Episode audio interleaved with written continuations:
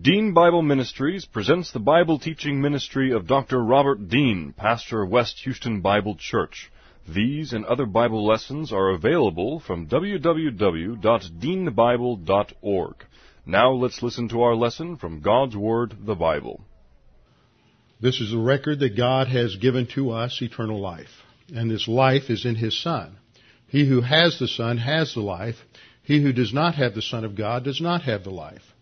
He who believes on him is not condemned, but he who believeth not is condemned already, because he has not believed in the name of the only begotten Son of God. For there is no other name under heaven given among men whereby we must be saved. For by grace you have been saved through faith, and that not of yourselves, it is the gift of God, not of works, lest any man should boast. For I am persuaded that neither death, nor life, nor angels, nor principalities, nor powers, nor things present, nor things to come, nor height, nor depth, nor any other created thing is able to separate us from the love of God which is in Christ Jesus our Lord. For of him, and through him, and to him are all things, to whom be the glory forever. Amen. Before we begin our study of God's Word this morning, let's have a few moments of prayer to ask the Lord's guidance and direction on our time in His Word this morning. Father, we are so thankful that you have revealed yourself to us in this way, that of all the ways in which you could have revealed uh, yourself to us, we know that this is the best way because in your omniscience you would know all of the options. And so you have recognized that this is the best way to communicate eternal truth to us and that by studying your word we come to understand who you are, we come to understand who we are and the problems that beset the human race in terms of our relationship to you and how uh, the sin problem is taken care of by Jesus Christ on the cross. But the spiritual life only begins at the cross and it continues by our study of your word. As our Lord prayed the night before he went to the cross, Father, sanctify them in truth. Your word is truth. It is only as we know and assimilate your word into our lives and into our thinking so that we think as you think and we can evaluate the issues of life as on the basis of your word that we can experience true uh, liberty, freedom in Christ and that we can truly understand uh, the issues of life and thus make wise decisions. So Father, we pray this morning that as we study your word, that you would make clear to us the principles that are embedded within this chapter and that the Holy Spirit would challenge us with these truths. We pray this in Christ's name. Amen. We are in 2 Kings chapter 2 this morning, 2 Kings chapter 2, and in this passage this morning, what we're going to see is the transition of prophetic power that goes from Elijah, who has been the major prophet in the northern kingdom up to this point, probably for some 30 years or perhaps longer, to a younger man, Elisha. Their names are similar. Some people might uh, get them confused, but the transition will go from Elijah to Elisha. And there are some unusual events that take place in this uh, chapter as well, as we will see in the coming chapters, because the ministry that God had, especially through Elisha, really expands that which he had through Elijah. And Elijah, we saw a number of extremely powerful miracles, but we will see even more, perhaps double the amount of uh, miracles in the ministry of Elisha and it seems rather odd and bizarre at times. So I think this is an important uh, study for us because we can come to understand certain aspects of God's plan and purposes uh, in human history that we might not perceive otherwise as we go through uh, this particular uh, period in Israel's history.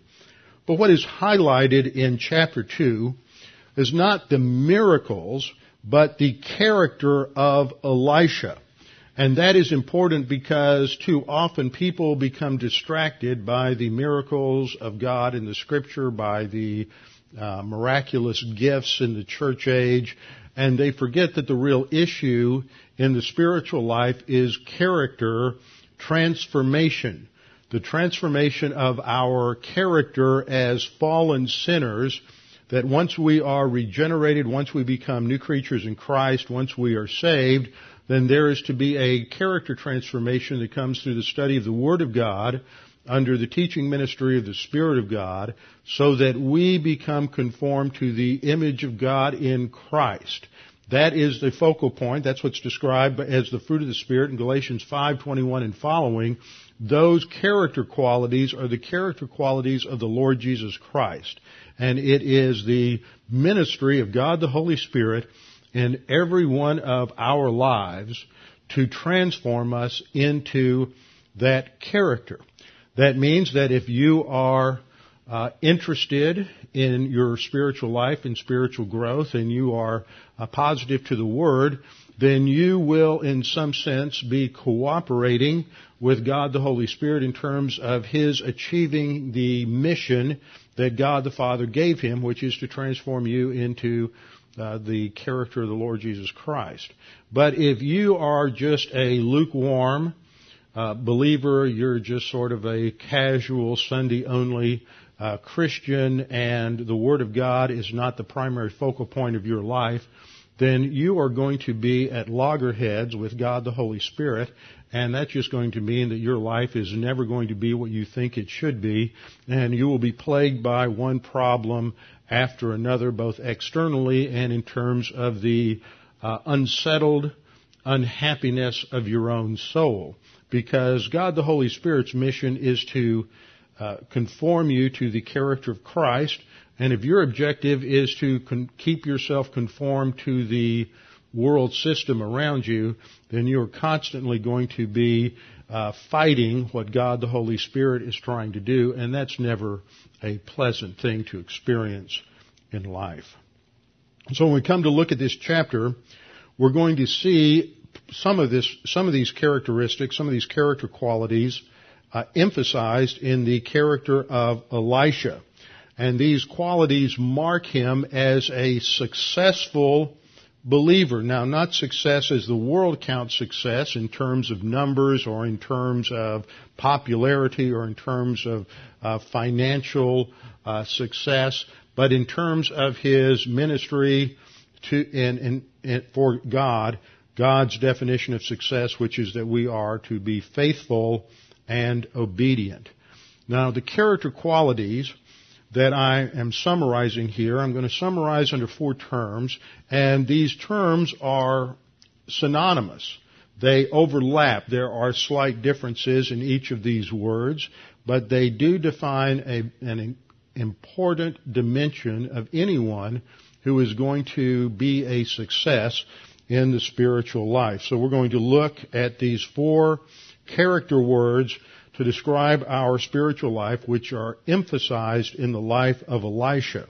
So we'll look at this first and then we will get into the text. The first word is perseverance. Perseverance, which I am using here to mean that we are to press on in spiritual growth in spite of difficulties or discouragement, adversity, or prosperity. In the New Testament, especially in the Epistle of James and in the 12th chapter of Hebrews, this is marked out by a Greek word hupomone, which means to endure. It means to uh, stay under, literally, if you just broke the word down into its components. And that's the idea of staying under the pressure, staying in the pressure cooker of difficulty, opposition, whatever, and consistently applying uh, the Word of God. And it is in those times that we grow and that we learn about the faithfulness of God. Second word is persistence.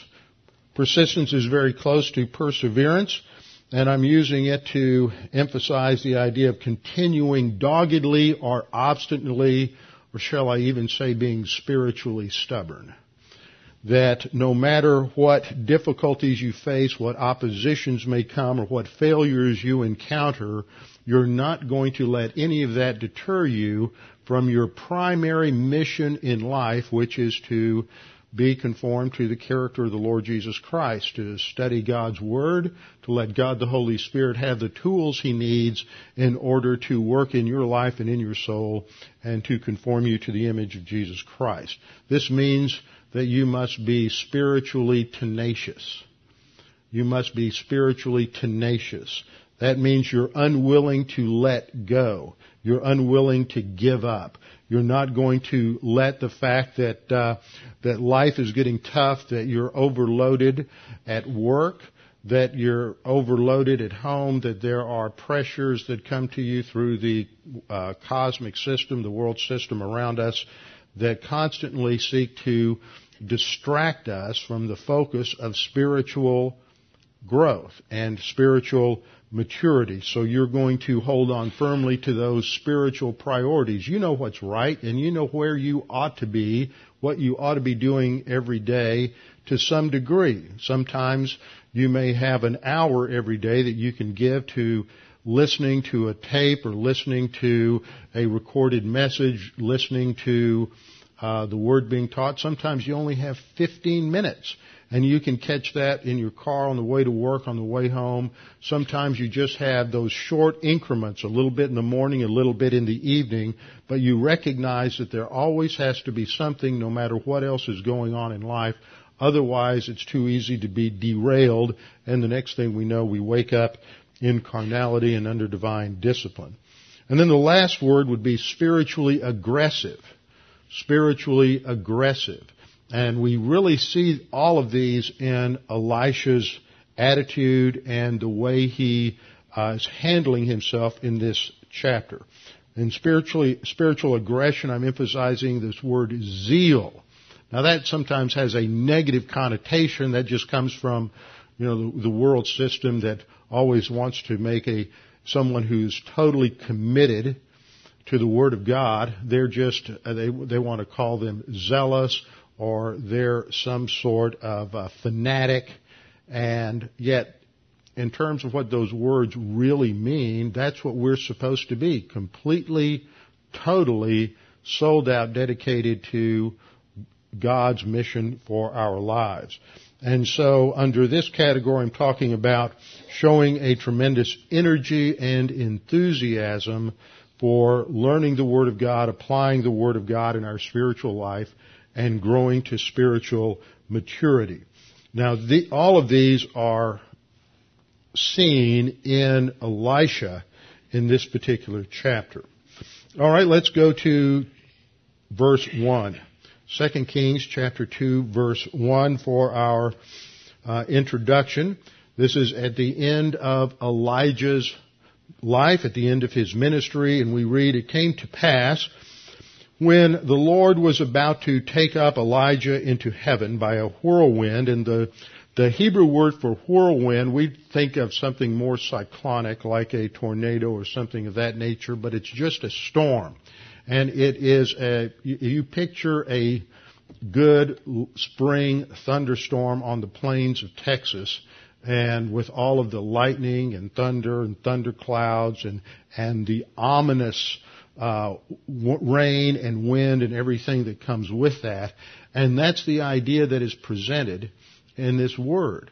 And we must understand this in the backdrop of the entire ministry of both Elijah and Elisha because they are dealing with the enemy attack on Israel through the uh, perverted fertility religion of Baal and the and the Asherah. And Baal was the god, he was the storm god. He was the god of lightning, he's the god of rain, he's the god of fertility, prosperity, success, all of those things. And here we have this uh, tremendous image of God coming in the storm. He is the one. It is Yahweh, the God of Israel, that is the one who uh, rides the storm, that controls the storm, and that utilizes all of the forces of nature for his purposes, unlike the uh, view, the ultimate chaotic view that would underlie the the pagan view that ultimately behind all the gods and goddesses there was this primordial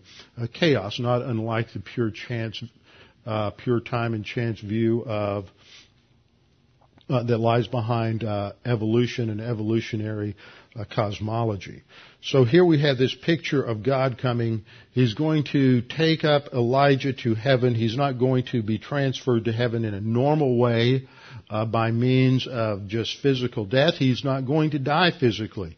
He is going to be directly transferred from earth to heaven by means of this storm. And so we read in verse 2 that there is a preparation that Elijah is going to take uh, toward the one that God has already designated as his successor, and that is Elisha. Now, one thing we ought to note here, just by way of observation and a principle, is that even though Elijah knows what God's will is and that Elisha is God's intended successor to Elijah, that doesn't absolve him of responsibility for training and challenging Elisha to the task. As if he didn't know what God's will was. And Elisha also knows that it is God's will to transfer the responsibility and the ministry of Elijah to himself but that doesn't give him the right to just say, well, this is God's will, so I'm just going to sit back and let it happen. There is no passivity in either one of them towards the will of God. They don't use the sovereignty of God as an excuse for irresponsibility in terms of carrying out the spiritual life and their uh, their respective ministries. So in verse two, we see uh, the first of a series of three motivational tests, we might say, from Elijah toward Elisha. He says to him, at the end of verse 1, we say that, that uh, Elijah went with Elisha from Gilgal.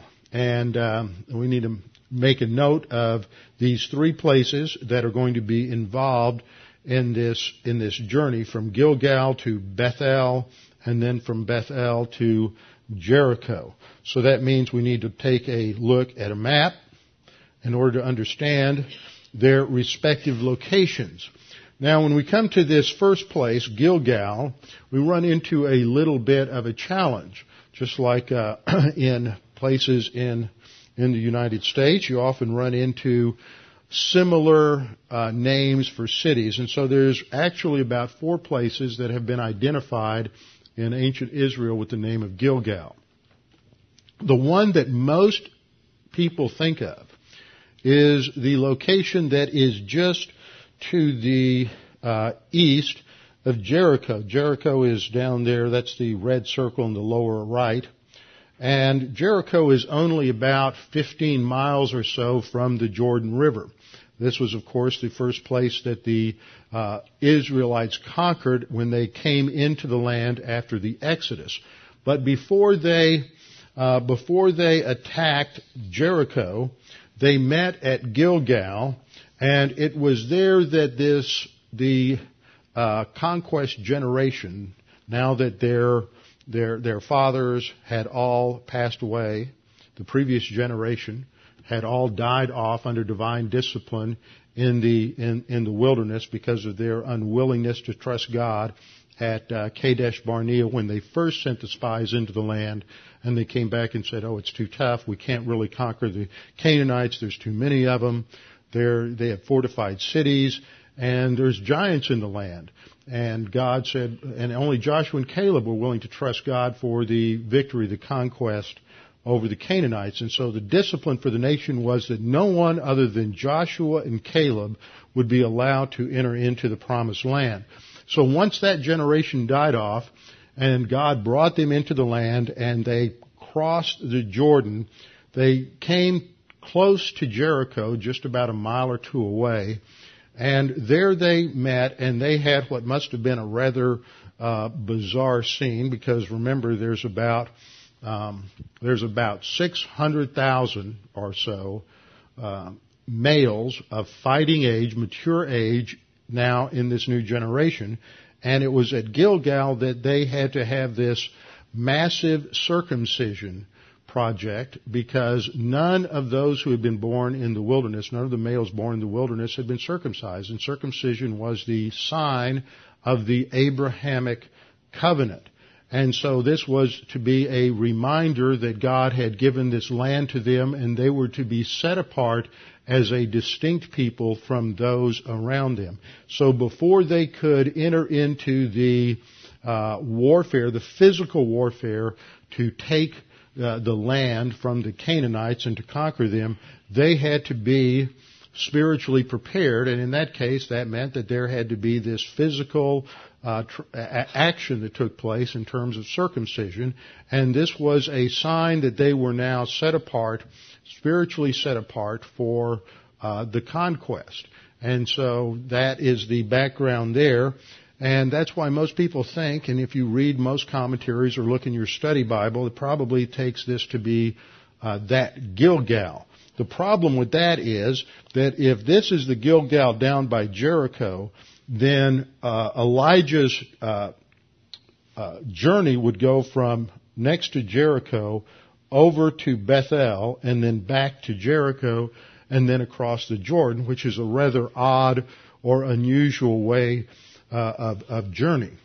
However, there was a, another uh, Jericho, I mean another Gilgal, and um, Joshua 8, uh, 30 to 35, Joshua 8, 30 to 35, there is a mention that after the conquest of Jericho, after the conquest of Ai, so they went from Jericho west to Ai. Ai is just about three or four miles from Beth El to the west. So they went from the, in the conquest, they first defeated at Jericho, then they went to Ai, then Beth El. And then we're told in Joshua 8:30 through 35 that Joshua took the Israelite army north from uh, Bethel to the area around Shechem, where I have that northernmost circle, and just outside of Shechem, you have two mountains, Mount Ebal and Mount Gerizim, and they had a ceremony uh, on Mount Ebal and Mount Gerizim that began with Joshua taking 12 uncut stones, represent, the 12 representing the Israelites, the fact that they were uncut stones, they had not been touched by human hand, and what that meant was that no human works were involved in building this altar. No human works are involved in salvation. Salvation is completely accomplished by God. And so they took these un, these uh, uncut stones and built. He constructed an altar, and on that altar he offered burnt offerings uh, for the nation. Then he wrote or had chiseled upon those stones a copy of the law of Moses. Now that must have taken a little time, but he had a number of people to work on the project at one time, so they are uh, making a monument here for the memory of the nation to the covenant that God had made with Moses. And then he divided the nation into two groups. And on the Mount Ebal side, he set half the nation. And on the Mount Gerizim side, he set the other half of the nation, and they recited the law and recited their commitment as a nation to obedience to the law of Moses, which was the constitution of the nation. So this was an impressive ceremony. Now, if you take a look at that particular verse in Joshua 8:30 to 35, you see that it states that he did this just as Moses commanded him. And then if you go to Deuteronomy 11, 29 to 32, you'll see the original instruction. And in Deuteronomy 11:29 we read, "Now it shall be when the Lord your God has brought you into the land which you go to possess, that you shall put the blessing on Mount Gerizim and the curse on Mount Ebal." What they had done in the recitation of the law was one side recited the blessings uh, for obedience, and the other side recited the cursings for disobedience. And that chapter goes on to say in verse 30, are they not on the other side of the Jordan? Now, when Moses is giving this message, and Deuteronomy was basically a sermon to the people, his parting words, when he's speaking to them, he is on the opposite side of the Jordan. He's over on the east side of the Jordan. So when he says that this this uh, location is going to be on the other side of the Jordan, he's talking about uh, the the west side, and it's in the area that we now refer to as the West Bank. He says, Are they not on the other side of the Jordan toward the setting sun in the land of the Canaanites who dwell in the plain opposite Gilgal by the oak trees of Moreh? Uh, now we have to do a little more investigation because this identifies a Gilgal that is significant for this covenant renewal ceremony by the oak trees of Moreh. And we do a little investigation on the oak trees of Moreh, and what you discover is that in Genesis chapter 12 verse 6, when Abram and Sarai first came into the promised land as he entered from the from what would be the north, the top of the map, comes down from the north as he's traveled over from uh, Haran over in the area that is now uh, Syria. He traveled down the center of uh, the promised land, and the first place that he stopped was at a place that is identified as Shechem, as far as the oak tree of Moreh. That's what is, this identifies the location here that the oak tree of Moreh, which is where Gilgal is located, is just there at Shechem. And this was where God promised to Abraham, reiterated to him in Genesis 12:7 the land promise where God said, "And I will give to you and your descendants all of this land." So, when we stop now and think about the significance of Gilgal, in this journey of Elijah, it is not just that uh, that the writer of Scripture is saying, "Oh, this is a little travelogue." Uh, they they drove from Houston to Dallas and went by way of Huntsville and Madisonville and Centerville. He names these places because there is a spiritual significance to these locations. He's not just going there because they're on the way. He's going there and he's stopping and making these statements to Elijah at these points because he is connect, I mean to Elisha at this point because he is connecting Elisha's ministry for God to the Abrahamic covenant and to that land promise. And so the first place they, they go is to this, um, to the location at Gilgal, which is there at Mount Ebal and Gerizim, where the nation had uh, recommitted itself to the Mosaic law, and where Abraham, Abram, had had first built an altar to sacrifice to God when he came into the land, and where God first clearly stated that this was the land that he was giving to Abram and his descendants. And so when we look at verse 2, we read, Then Elijah said to Elisha, Stay here, please, for the Lord has sent me on to Bethel. So he's testing Elisha. Uh, do you have what it takes to continue the journey? Or are you just going to stop here and, and rest and uh, comfort yourselves and stay inside your, your comfort zone? But Elisha said in the second part of verse 2, as the Lord lives and as your soul lives, I will not leave you. And he makes this as a definite, emphatic comment. I am not giving up. He is showing persistence. He is showing his uh, spiritual tenacity, and he is being aggressive toward his spiritual life. He is not going to give up. He's not going to fade out because the journey is going to get a little longer. He is going to uh, stay committed to the mission. And so what we are going to see here in this series of tests is that Elijah is, or Elisha rather, is not going to be dissuaded or distracted by any of the circumstances of the journey. He knows that he has been appointed by God and he's not going to take the responsibilities of his spiritual life or his spiritual gift which in that sense was not like the spiritual gift of the church age, but his gift as being a prophet lightly.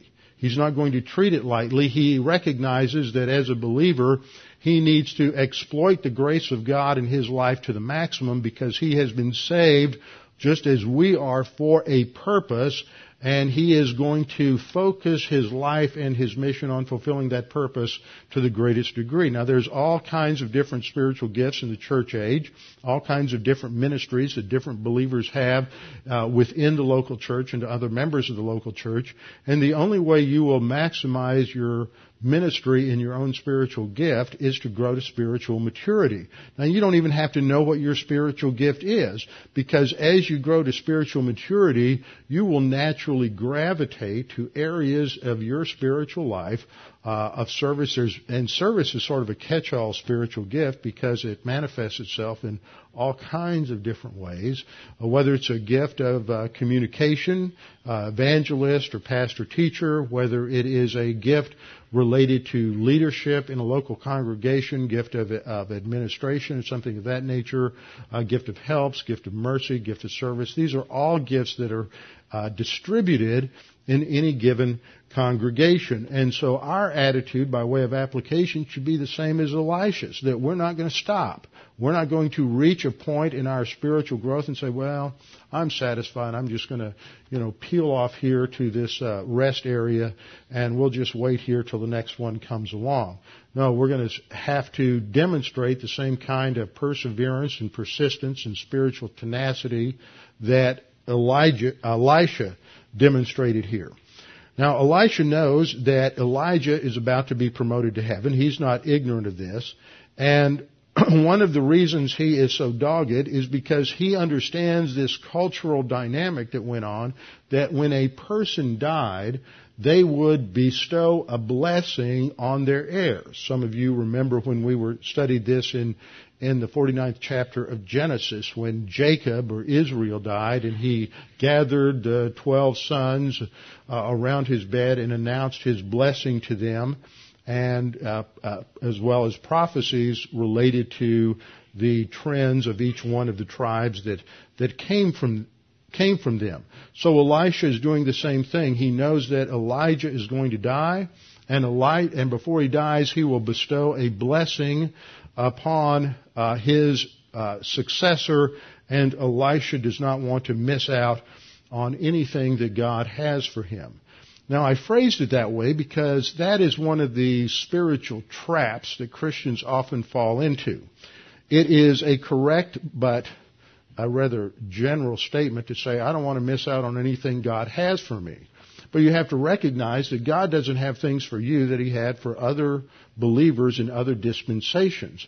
And I have heard Christians down through the years say, "Oh well, you know, maybe we ought to we ought to uh, experiment with uh, the the gifts of tongues or the gift of healing or some of these other things because we don't want to miss out on something God might have with us. It's sort of a an experimental spirituality that that is informed by a lack of doctrine and not by anything else, just a, in ignorance, people say, well, I want to give every opportunity for God to do whatever He might do.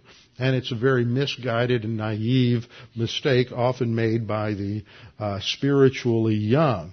And so we have to be very careful not to give in or not to be sucked into that kind of naivete. Um, what we see in Elisha is the fact that he is limiting this to the pursuit of Elijah. He understands the doctrine behind this related to the role of the prophet and the transfer of that responsibility to him, and so he's going to stick with his mentor and his uh, his the one who is uh, his leader, his head. Now, for us, this may man- this this spiritual tenacity is going to manifest itself in some different ways. Just uh, generally, there are five things that we ought to emphasize that ought to be present in our life if these character qualities are present. And first of all, it's just regular scripture reading. Every believer ought to be regularly reading through the Bible and you ought to be trying to read through the Bible once a year or once every couple of years or twice a year, something like that. And there are different editions of different things through the Bible in a year, different schedules that you can easily find. If you just read uh, five chapters a day, you can easily get through the Bible in a year. And that ought to be something that every believer does every year just so they're reminded of promises as you read through, uh, highlight promises that you see, maybe jot a question down in the margin and just uh, move on. Uh, but read, you become aware of who's who and what's what and where's where. And so things that I teach and talk about on Sunday morning or in Bible class, mean something to you because you develop this uh, general knowledge of the Bible. We live in a culture today that is biblically ignorant. By gosh, if you're just going to read any kind of English literature written before 1950, if you don't know the Bible, you can't understand half of the metaphors and allusions that are in, in literature because they were all written by a biblically informed English culture. And it doesn't have, it may not even have anything to do with spirituality. You just don't want to be uh, ignorant when you read things or go places where there are these kinds of uh, pictures or imagery. How can you understand what goes on in half the pictures down at the uh, Museum of uh, Fine Art if you don't have some knowledge of who these characters are in the Bible? So you should be reading the Scripture on a regular basis. Second thing you should be doing is you should be memorizing Scripture. Remember, some of those promises that you find when you read through, you ought to underline them and memorize them. Write them out on a three by five card. Paste them on the visor in your car and, you know, flip it down. And when you're uh, caught in traffic going to work, you can review yourself or uh, anything else. But just to have those there so that you can memorize those promises. Because if the faith rest drill, which is the foundation for the whole spiritual life, functions on claiming promises, if you don't know promises, you can't claim them. It's not about claiming principles. Whenever you see Jesus or Paul or any of the other spiritual leaders in either the Old Testament or the New Testament uh, dealing with a problem in life, they're not saying, well, God, I'm going to claim this principle. You don't see that. What are they doing? They're quoting Scripture. Every time Jesus dealt with the temptation of Satan in the wilderness, he quoted Scripture. It is scripture that you need to memorize and that's what you need to claim. And if you know three promises, then your spiritual life is going to be a little limited, isn't it? How many promises can you claim in difficulty? Well, I have three. How far are you going to go? Not far. So we need to be memorizing scripture. Third thing, you need to be going to Bible class. Now sometimes you can't get here, I understand that, and that's the value of live streaming. It's the value of having all the different media forms that we have today to uh, store and retrieve all the Bible classes. But that ought to be a priority in your life. And no matter how old you are, that ought to be a priority. Sometimes people say, well, I would come to Bible class on Tuesday and Thursday night if you had something for the kids you know, if everybody with kids that said that would come, then we could have a consistent prep school for kids on Tuesday or Thursday night, and that would work. But since it's sort of a piecemeal fashion, it's rather hard. But I remember when I was a kid that, um, you know, folks would take their kids to Bible class and they would sit there quietly, well behaved, and uh, listen to Bible class. And that should be the pattern because as parents, your number one objective should be to train your children to make the Word of God in their spiritual life their number one priority. And that's leading by example. And if they can't see that as your number one priority, how are they ever going to catch that and make that their number one priority? So regular attendance Bible class, put it on your uh, put it on your iPod, Put it on your iPhone. Figure out how to do that. I got to figure out some of that. Last week when I was at uh, the WHW conference, I had a uh, a guy come up to came up to me, and all the classes that I had taught out at WHW since 1998 were all on his iPhone and he just plugs it into a speaker in his car and listens to, to, that whenever he's traveling around. Plus, he gets a number of other things as well. So you have all kinds of ways to expose yourself on a regular basis to be reminded constantly of, of the Word of God. Fourth thing is you need to develop a disciplined and consistent prayer life. A disciplined and consistent prayer life, which means developing a regular prayer time, developing your own personal prayer list, and it also involves being uh, coming together for prayer meeting at church. We have prayer meeting every Tuesday night from 7:30 to 8 o'clock, and there's a faithful handful that show up consistently. But there are so many more that just don't think that's a priority. But it is, and it should be, and you should make that part of your spiritual life. And then the fifth point are the three basic laws of spiritual growth, sort of like the three basic laws in real estate. Application, application, and application. It's amazing to me how many people I have seen over the years who have notebooks filled with doctrine, have stacks of tapes or uh, computers filled with uh, enormous amounts of uh, uh, doctrine on various kinds of media, and yet the first time they hit any kind of speed bump in life, they just fall apart because they've never really internalized and practiced for the tough times. I remember when I was a kid, I hated practicing piano. But every morning at 7:15, I had to be in the living room playing the piano, and I had to practice for 30 minutes. We didn't have to be at school till 8:30, so I had to practice for 30 minutes every morning. Because when recital time comes, if you haven't practiced, you will embarrass yourself.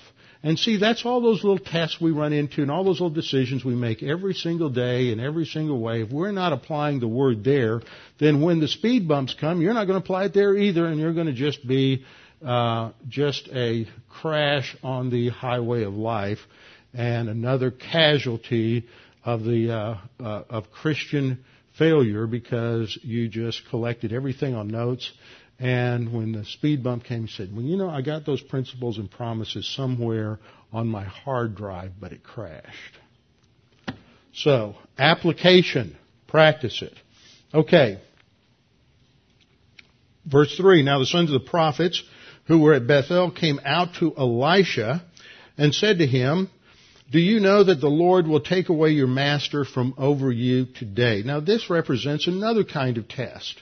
And this is a test of people who uh, want us to focus on something other than our spiritual life and our spiritual advance. On the map, I have Bethel located there. So they walked from uh, Shechem in the north down to Bethel, which is probably a distance of uh, 50 or 60 miles.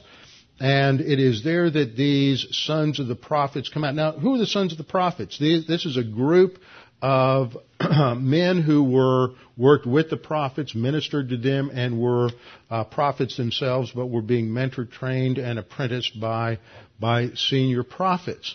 But notice where the distraction is coming from. The distraction isn't coming from the bad guys; it's coming from the good guys. The the distraction is coming from these other prophets. Now, you know, isn't this terrible? Elijah's going to go. What are we going to do? They're already pushing the panic button and they're not focused on the plan of God. That it's always God's plan to take somebody, uh, some leader to be with the Lord. God in His sovereignty gives gifts and ministries to individual men, individual leaders, both in Israel in the Old Testament, the church in the New Testament, for specific objectives. Where did they get the gifts? From God. Where did they get their native talents? From God. Where did they get their distinctiveness? From God. Where did they get their their mission defined from God. Didn't have anything to do with them. Didn't have anything to do with Elijah. Didn't have anything to do with Elisha. Didn't have anything to do with John or Paul or Peter or Irenaeus or John Calvin or Martin Luther or John Darby or any other leader in Christian history. Everything that these men did was defined by God. It was missioned by God, if I can make that a verb. And it was the gifts and the abilities that they used to accomplish those objectives were given by God. And when they died, God's plan was carrying on because God's plan was for them to pass from the scene and for the next generation to go through the challenges, the tests, and everything else, and to build on that which had, which had gone before. And so these prophets were like so many people who, when some Christian leader dies, think, oh, what are we going to do now? They're gone. Well, same thing we've always done. We're going to study the Word of God, apply the Word of God, and go forward because God's plan is never limited or restricted or dependent upon the ministry of any human being. Now, the reason they go down to Bethel, or one of the reasons they go down to Bethel, is because of its significance in the history of Israel. Gilgal was significant because it's up there by Shechem, by Mount Gerizim, and Ebal, which is the location by the oaks of Moreh where Abraham built his first altar to God and God uh, made that first clear statement of the land promise in Genesis 12:7. when Abram left Shechem, left the area of Shechem in Genesis 12, he headed south to Bethel. And there he built his second altar. And this became a primary site. The Canaanite name for the city was Luz, and this became a, another place where God confirmed the Abrahamic covenant. In fact, in Genesis chapter 28, God appeared to Jacob in a dream. This is that dream usually referred to as Jacob's ladder. Literally, it's, he had a vision of a stairway to heaven and angels ascending and descending, and this was where God confirmed the Abrahamic covenant to Jacob, both when he was headed out of the land for his brief sojourn up with Laban, when, where he picked up his two wives, and then when he returned to the land, again he stopped at Bethel, and God spoke to him uh, there. So they go to Bethel because again, this is a reminder that this land, this people, have a unique role in God's plan and purposes and the way that they are, they communicate with God and God communicates with them is through the prophet. The prophet is the representative of God. And as part of the ministry of the prophet, they had this group called the Sons of the Prophets. And this would indicate that they were also prophets. We don't know a whole lot about them. The first time they show up in the scriptures in 1 Samuel 10, verses 10 to 12, right after Saul is anointed by Samuel to be the uh, first king of Israel. Then he comes upon this group of prophets, and scripture says that he uh, prophesied with the prophets, which I take to mean something related to, to worship with the prophets. And then it's found again in 1 Samuel 19:20. David found refuge as Saul was hunting him.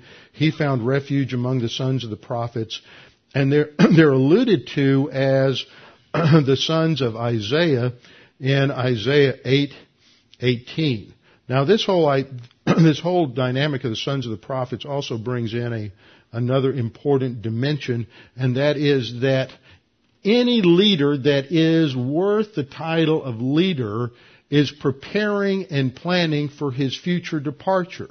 He's preparing the next generation of leaders to take his place.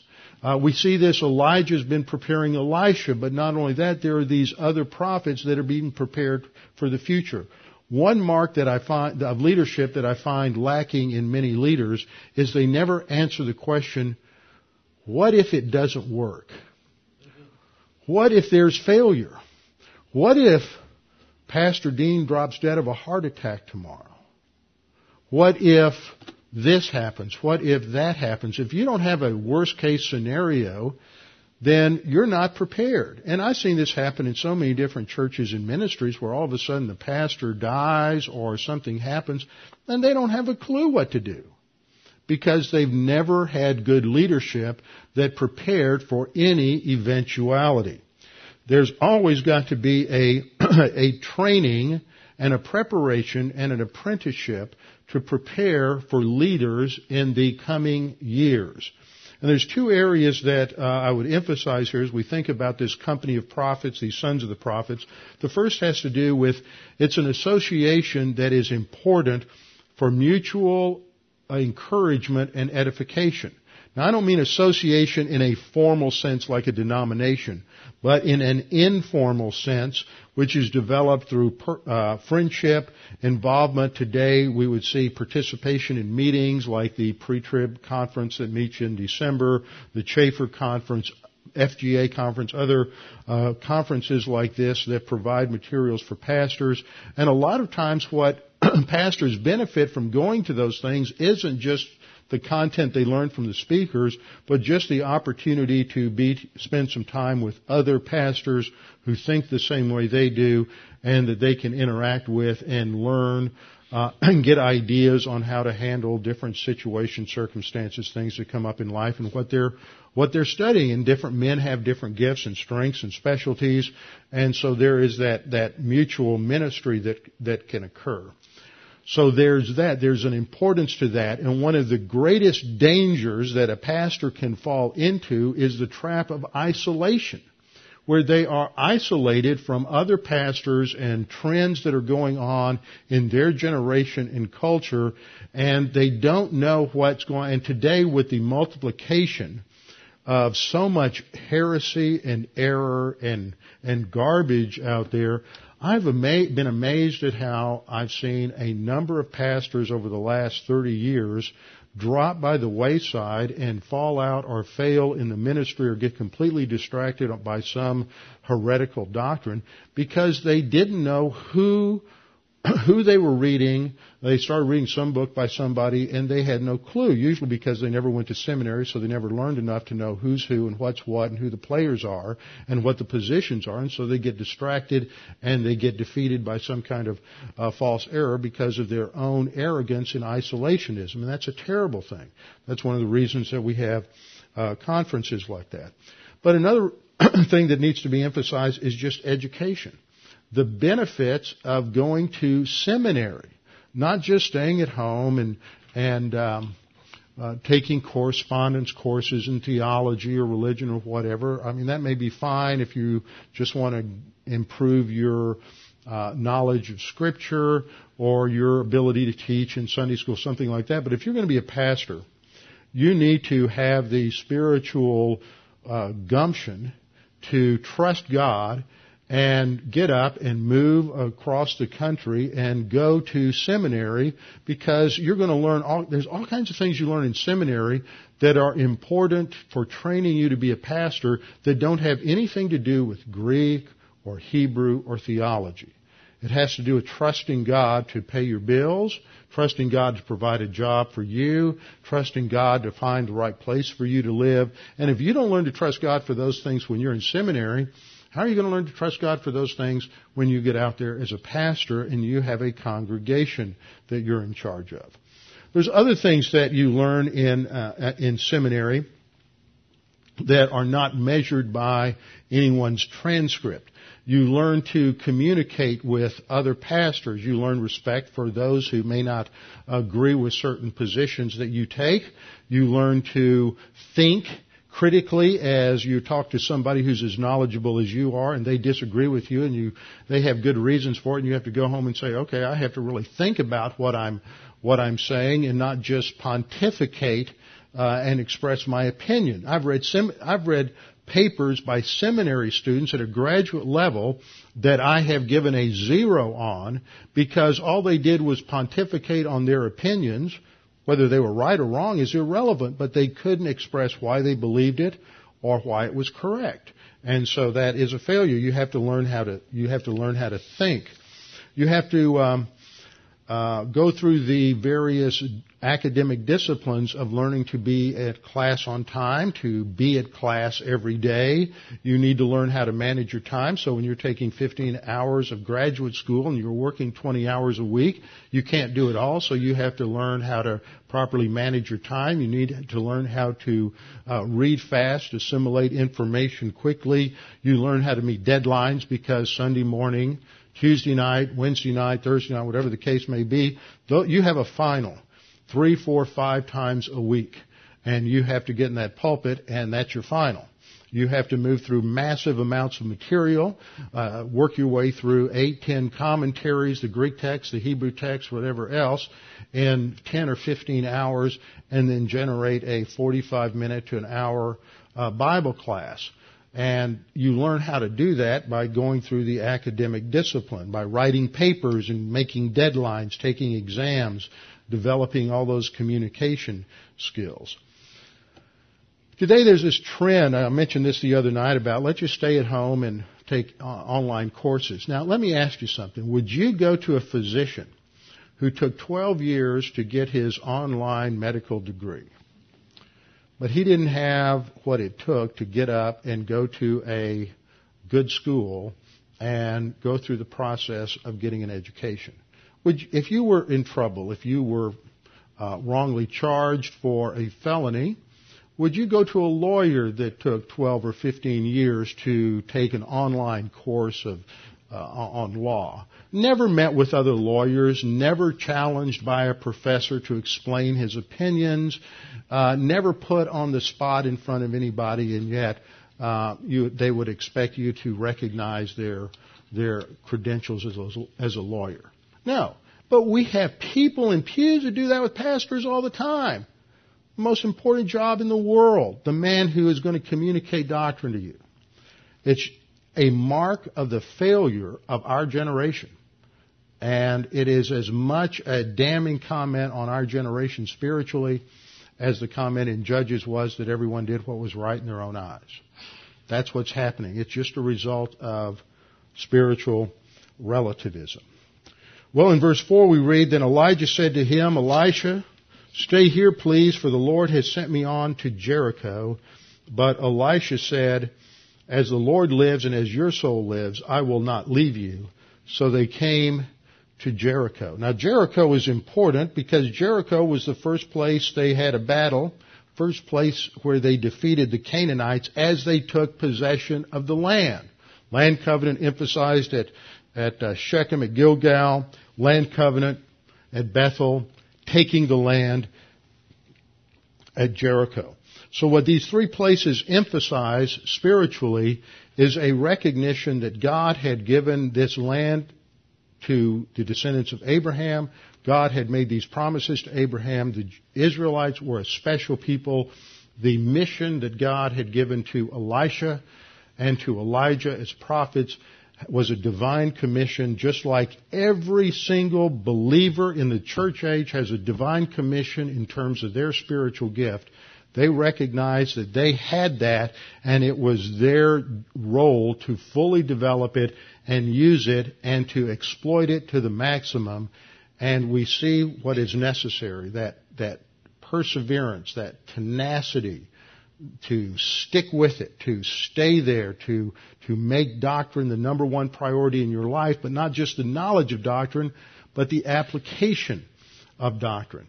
And that applies to every single uh, believer. Now, we've gotten down almost to the Jordan. We'll complete the journey uh, next week and see how that relates as we finish up the chapter.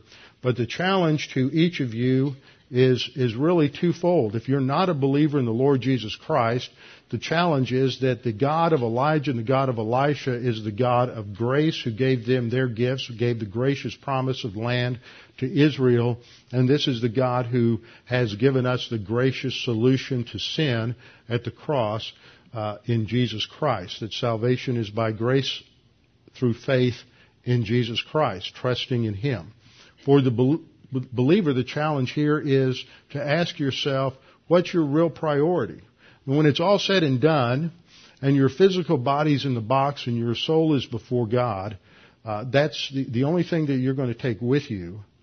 The only thing that's going to be there as any kind of credential for your destiny in heaven is going to be your spiritual growth, your spiritual maturity. You're guaranteed that you'll be there because you trusted in Christ. But we're going to all stand before the judgment seat of Christ and give an account for how we use the time, talents, and treasure that God has, has given us.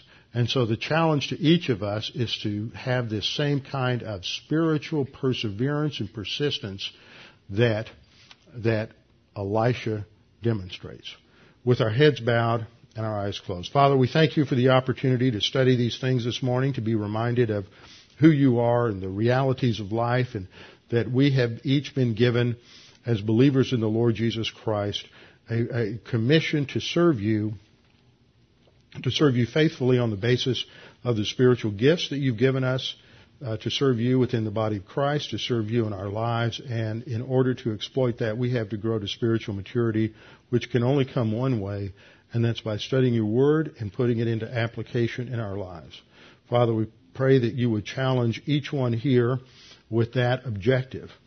And also, Father, if there's anyone here this morning that's unsure of their salvation or uncertain of their eternal life, that you would take this time to make that really clear to them. that if you're unsure and uncertain of your salvation, this is your opportunity to make that sure and certain.